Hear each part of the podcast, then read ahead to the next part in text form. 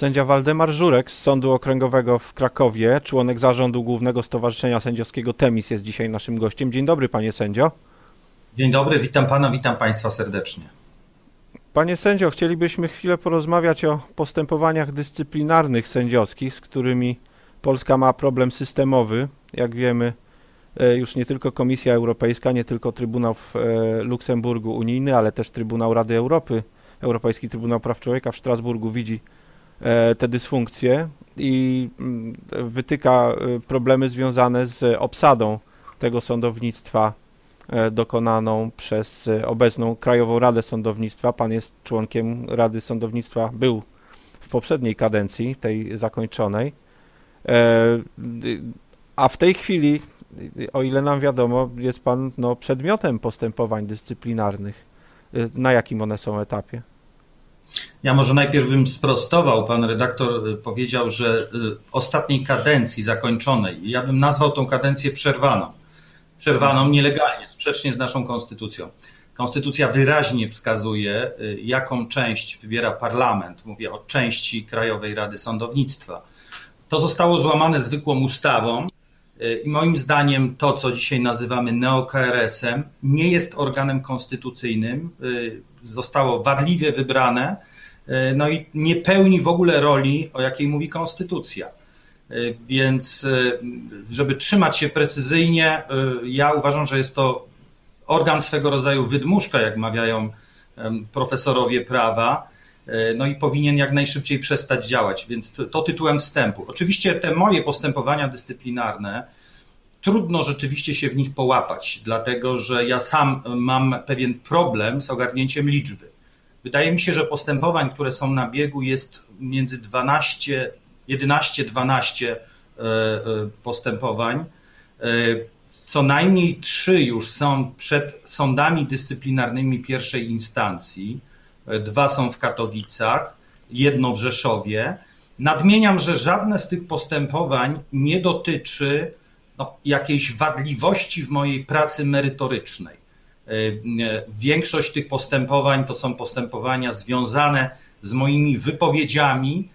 No, jedno jest też kuriozalne, bo dotyczy wniesienia powództwa o ustalenie jednego z tak zwanych neosędziów. Więc tutaj ta ustawa kagańcowa zadziałała, mianowicie rzecznik dyscyplinarny uznał, że skoro ja kwestionuję tytuł powołania, wnosząc pozew, to automatycznie należy mi uruchomić postępowanie dyscyplinarne. To jest rzecz bez precedensu w ogóle w naszej historii, dlatego że ja mam pełne prawo domagać się od sądu ustalenia, że jakaś osoba nie jest sędzią, bo potrzebuje tego ustalenia we wcześniejszej sprawie dyscyplinarnej, gdzie w mediach zakwestionowałem tytuł powołania tych neosędziów w Sądzie Najwyższym. Więc mam interes prawny, mam pełne prawo korzystać z niego, działam przez profesjonalnych prawników, a mimo to ustawodawca tak stworzył przepisy, że rzecznik dyscyplinarny, który również moim zdaniem w ogóle nie pełni tej roli, tak jak ona została utworzona, no, wszczynami postępowania dyscyplinarne. Więc mamy różne etapy. Mam szereg postępowań na etapie tak zwanego postępowania wyjaśniającego i są już postępowania, gdzie już mam zarzuty przedstawione, na przykład za to, że nie ujawniłem przynależności do, do swego rodzaju konferencji Forum Współpracy Sędziów. Mam postępowanie wyjaśniające za to, że brałem udział w programie edukacyjnym Tour de Konstytucja w Dobczycach, czy też w Krakowie, bo jeszcze nie wiemy dokładnie. No, ostatnio się ujawniło kuriozalne postępowanie dyscyplinarne. Jeden z wiceprezesów Sądu Okręgowego miał sobie przypomnieć, że kilka lat temu podczas jednego z kolegiów miałem mu powiedzieć, że jak ja będę ministrem sprawiedliwości, to oni wszyscy będą siedzieć. No więc proszę sobie wyobrazić, jak, jak, wiel, jak wielkie to są sprawy w tych postępowaniach dyscyplinarnych, jak kuriozalne tak naprawdę. Panie sędzio, czy orzeczenia, o których wspominałem, czy to Strasburga, czy Luksemburga, cokolwiek zmieniły w podejściu czynników dyscyplinarnych do pańskich spraw? Oczywiście trudno to powiedzieć, jak będzie teraz w praktyce, dlatego że no, żadna sprawa jeszcze po tych orzeczeniach nie zaistniała przed sądem dyscyplinarnym. Kolejny termin mam dziesiątego września, więc zobaczymy. wydaje się, że powinny zasadniczo zmienić, dlatego że orzeczenia T S U E wskazywały wyraźnie na to, że całe postępowanie dyscyplinarne jest niewłaściwe, bo przypomnijmy, te sądy pierwszej instancji, pomimo że w większości składają się z legalnie powołanych sędziów, one są, tam prezes jest obsadzany przez ministra sprawiedliwości, te osoby są opiniowane w cudzysłowie przez tą neo-K R S do objęcia tej funkcji. W tych sądach są też delegaci, sędziowie w stałych delegacjach tak zwanych ministerialnych, a mamy już, mamy już opinię rzecznika generalnego, który mówi, że te osoby nie są w pełni niezawisłe, dlatego że ich los zawodowy zależy od ministra. Natomiast to, te orzeczenia T S U E i Europejskiego Trybunału Praw Człowieka pokazują jednoznacznie, że polscy sędziowie, którzy protestowali przeciwko niszczeniu państwa prawa, mieli rację. Wtedy, kiedy mówiliśmy, że to postępowanie dyscyplinarne jest całkowicie sprzeczne z podstawowymi zasadami prawa, nie tylko z polską konstytucją, ale z prawem europejskim, z konwencją, która daje nam prawo do bezstronnego, niezawisłego sądu, no to dzisiaj potwierdzają to Trybunały Europejskie. To są organy składające się z najbardziej wybitnych prawników krajów, czy to Rady Europy, czy Unii Europejskiej. I, i jak gdyby to jest dla nas pewna satysfakcja moralna, ale to nam daje też oręż prawny, dlatego że moi pełnomocnicy, nawet dzisiaj z nimi korespondowałem, chcą oczywiście stosować te orzeczenia T S U E ostatnie w praktyce. Będziemy się na to powoływać w pismach procesowych. No i zobaczymy teraz, co zrobią, co zrobią sędziowie zarówno pierwszej instancji, bo o, o Izbę Dyscyplinarną to nie mam wątpliwości. Tutaj chyba jakiś lęk zapanował ostatnio wśród tych osób. Lęk, myślę, że przed odpowiedzialnością karną i to całkiem realną, bo, bo ja powiedziałem wyraźnie i powtórzę to w mediach. Jestem typem człowieka, który dotrzymuje słowa i mam zamiar wszystkie te osoby, które podniosły rękę na państwo prawa, doprowadzić przed oblicze wymiaru sprawiedliwości. Mam nadzieję, że stanie się to jak najszybciej i te osoby powinny mieć świadomość tego, że no, ja jestem człowiekiem dotrzymującym słowa i będę to czynił. Mam nadzieję, że doczekamy się niezależnej prokuratury i będą zagwarantowane wszystkie prawa procesowe dla tych osób, które łamią prawo, ale one muszą ponieść odpowiedzialność, dlatego że no, nie tylko niszczą system prawny, ale niszczą także ludzkie życie. Musimy mieć tego świadomość. Panie sędzio, pozwolę sobie teraz coś panu odczytać, ponieważ świadomość tego, że system dyscyplinarny sędziowski musi ulec zmianie, dotarła do najwyższych czynników rządowych. Już nie tylko pani prezes Manowska to zauważa, widzi to również i pan prezydent, i pan premier Morawiecki, który powiedział coś takiego. Przez szereg lat już po odzyskaniu niepodległości wymiar sprawiedliwości, wyroki sądowe, przecież one również podlegają ocenie społecznej, budziły równe wątpliwości i niezadowolenie społeczne i w tym kontekście w dwa tysiące piętnastym roku obiecaliśmy obywatelom głęboką reformę wymiaru sprawiedliwości. Jej częścią jest także to, iż grupa sędziów, która przecież jest niezawisła, wszyscy sędziowie są niezawiśli, jednak nie może nie podlegać żadnej ocenie. W sytuacji, gdy sędzia przekroczy swe uprawnienia, jeśli dopuści się wykroczenia, czynu karalnego, a z takimi sytuacjami mieliśmy bardzo wiele razy do czynienia, Polacy to widzieli przez wiele lat, że nic się nie dzieje, że nie ma żadnych działań dyscyplinujących takich sędziów i dlatego w kolejnych propozycjach reformy doszło do powołania Izby Dyscyplinarnej Sądu Najwyższego. Takie mechanizmy y, są oczywiście powołane, funkcjonują też w innych krajach Unii Europejskiej. To stan, do którego doprowadziliśmy parę lat temu, jednak już od tego czasu dostrzegłem szereg bulwersujących, dziwnych zachowań sędziów, którzy także nie zostali w odpowiedni sposób ukarani, można powiedzieć, czyli Izba Dyscyplinarna nie spełniła swego zadania od tej strony i dlatego sądzę, że osoby właściwe dla przeprowadzenia takich działań i reform także dzisiaj są w takim momencie, że reforma tej instytucji, jaką jest Izba Dyscyplinarna, powinna podlegać przeglądowi. Nic nie jest doskonałe w naszym życiu i bardzo często dokonujemy przeglądów, dokonujemy reform, zmian zgodnie z oczekiwaniami społecznymi, najlepszymi praktykami, zgodnie z funkcjonowaniem funkcjonowaniem podobnych instytucji w krajach zachodnich i to w szczególności mam na myśli, a więc usprawnienie działań, zmiany funkcjonowania w taki sposób, by Izba nie była de facto sparaliżowana, ale by była realną izbą działającą na rzecz poprawy jakości funkcjonowania wymiaru sprawiedliwości, mówi premier Morawiecki. Jak pan myśli, co z tego wyniknie? No ja mogę tylko powiedzieć tyle, że to są kolejne kłamstwa, które słyszę z ust premiera Rzeczpospolitej Polskiej. I podkreślę to, to są kłamstwa. Pan premier próbuje wmówić opinii publicznej, że do tej pory sędziowie byli bezkarni, nie, odpowied- nie odpowiadali dyscyplinarnie za wykroczenia czy przestępstwa. No to jest rzecz absolutnie absurdalna. Ja byłem prawie osiem lat w Krajowej Radzie Sądownictwa i można powiedzieć, że każdej sprawy dyscyplinarnej wobec sędziów w Polsce dotykałem bezpośrednio. Pamiętajmy o tym, że istniał sąd... A ile sąd było tych spraw, panie sędzio, wtedy? To powiedzmy może. Ja mogę powiedzieć, że za mojej ka- dwóch kadencji, drugiej niedokończonej, yy, około dwunastu osób zostało wydalonych z zawodu, yy, więc nie była to mała grupa, chociaż środowisko jest duże, prawie dziesięć tysięcy osób, ale było też szereg innych kar dyscyplinarnych, przeniesienie na inne miejsce służbowe, yy, obniżanie wynagrodzenia, nagany, które wstrzymywały różnego rodzaju awanse, ale dwanaście osób opuściło w ogóle szeregi, usunięte z zawodu i to było przed dwa tysiące piętnastym rokiem.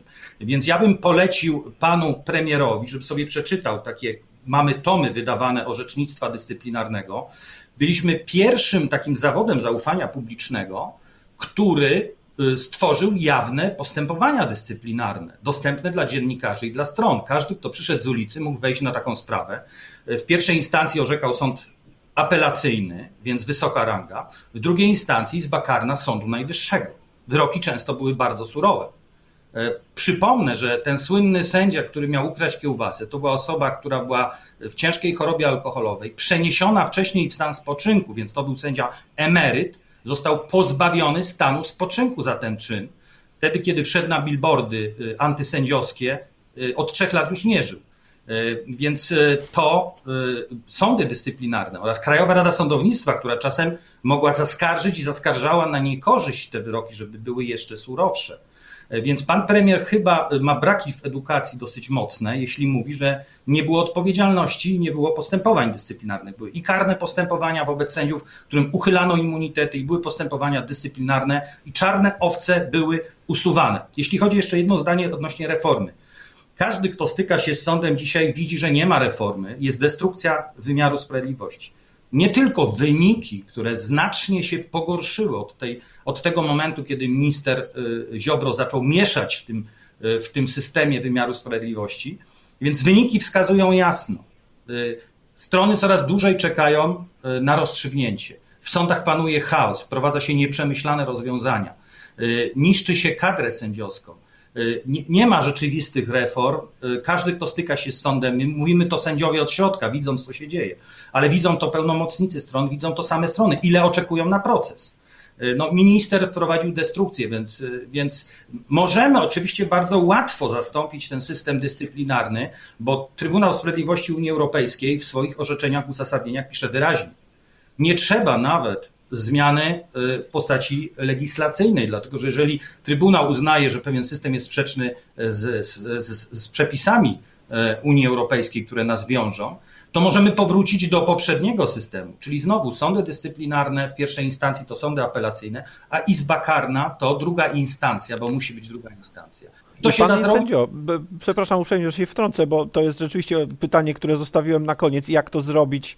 E, wydaje się, że to chyba najtrudniejsza kwestia, a pana zdaniem najłatwiejsza. Można tak po prostu na podstawie e, orzeczenia e, Trybunału w Luksemburgu powrócić, znaczy uznać, że tej ustawy nie ma i powrócić do poprzedniej, to jest rzecz niebywała. Tego się przecież nie stosuje. Tak w, polskiej, w polskim systemie prawnym tak jeszcze nigdy nie było. Czy się mylę? Znaczy nie, nie do końca nie było, dlatego że mamy sytuację absolutnie wyjątkową. Został zburzony ład konstytucyjny, mamy wydmuszkę Trybunału Konstytucyjnego. Ja tu śmiem twierdzić, że każdy, kto objął swoje stanowisko po tych trzech osobach, które nie zostały zaprzysiężone, legalnych sędziach Trybunału, staje się dublerem, nie tylko ta trójka. Myślę, że nie mamy dzisiaj czasu, żebym to precyzyjnie wyjaśnił, dlaczego tak uważam, ale nie mamy już kontroli konstytucyjnej, realnej kontroli konstytucyjnej, mamy pewną polityczną fikcję. Pewną ale to, zabaw... panie sędzio, właśnie o to mi chodzi. Kto i w jakim no trybie miałby to ogłosić, że teraz stosujemy ustawę, której już nie ma, bo jest uchylona przez nowelizację, ja, która ja, ja, no, ja... została skrytykowana tak, tak. przez T S U E. Mamy pojęcie tak zwanej kontroli rozproszonej konstytucyjności. Ja sobie wyobrażam taką sytuację, kiedy rzecznicy dyscyplinarni normalni rzecznicy dyscyplinarni, nie nominaci ministra, prokuratora generalnego, wnoszą sprawy akt oskarżenia przeciwko sędziemu, w cudzysłowie to nazywam, to jest wniosek, do sądu pierwszej instancji, sądu apelacyjnego i mówią, stosujemy kontrolę rozproszoną konstytucyjności.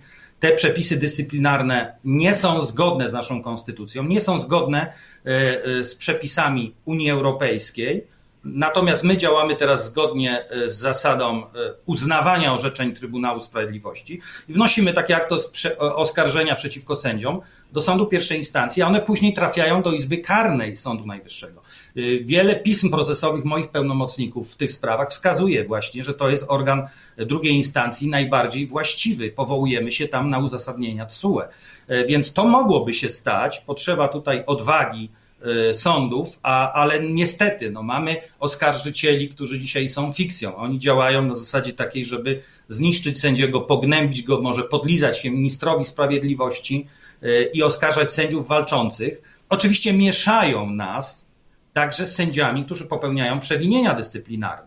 Sędzia, który jedzie pod wpływem alkoholu, powinien zostać usunięty z zawodu, ale on jest oskarżany, nie tak było, przed sądem razem z sędziami broniącymi praworządności. No to mi przypomina najbardziej mroczne czasy, kiedy polskich patriotów wsadzano do jednej celi ze zbrodniarzami nazistowskimi chociażby.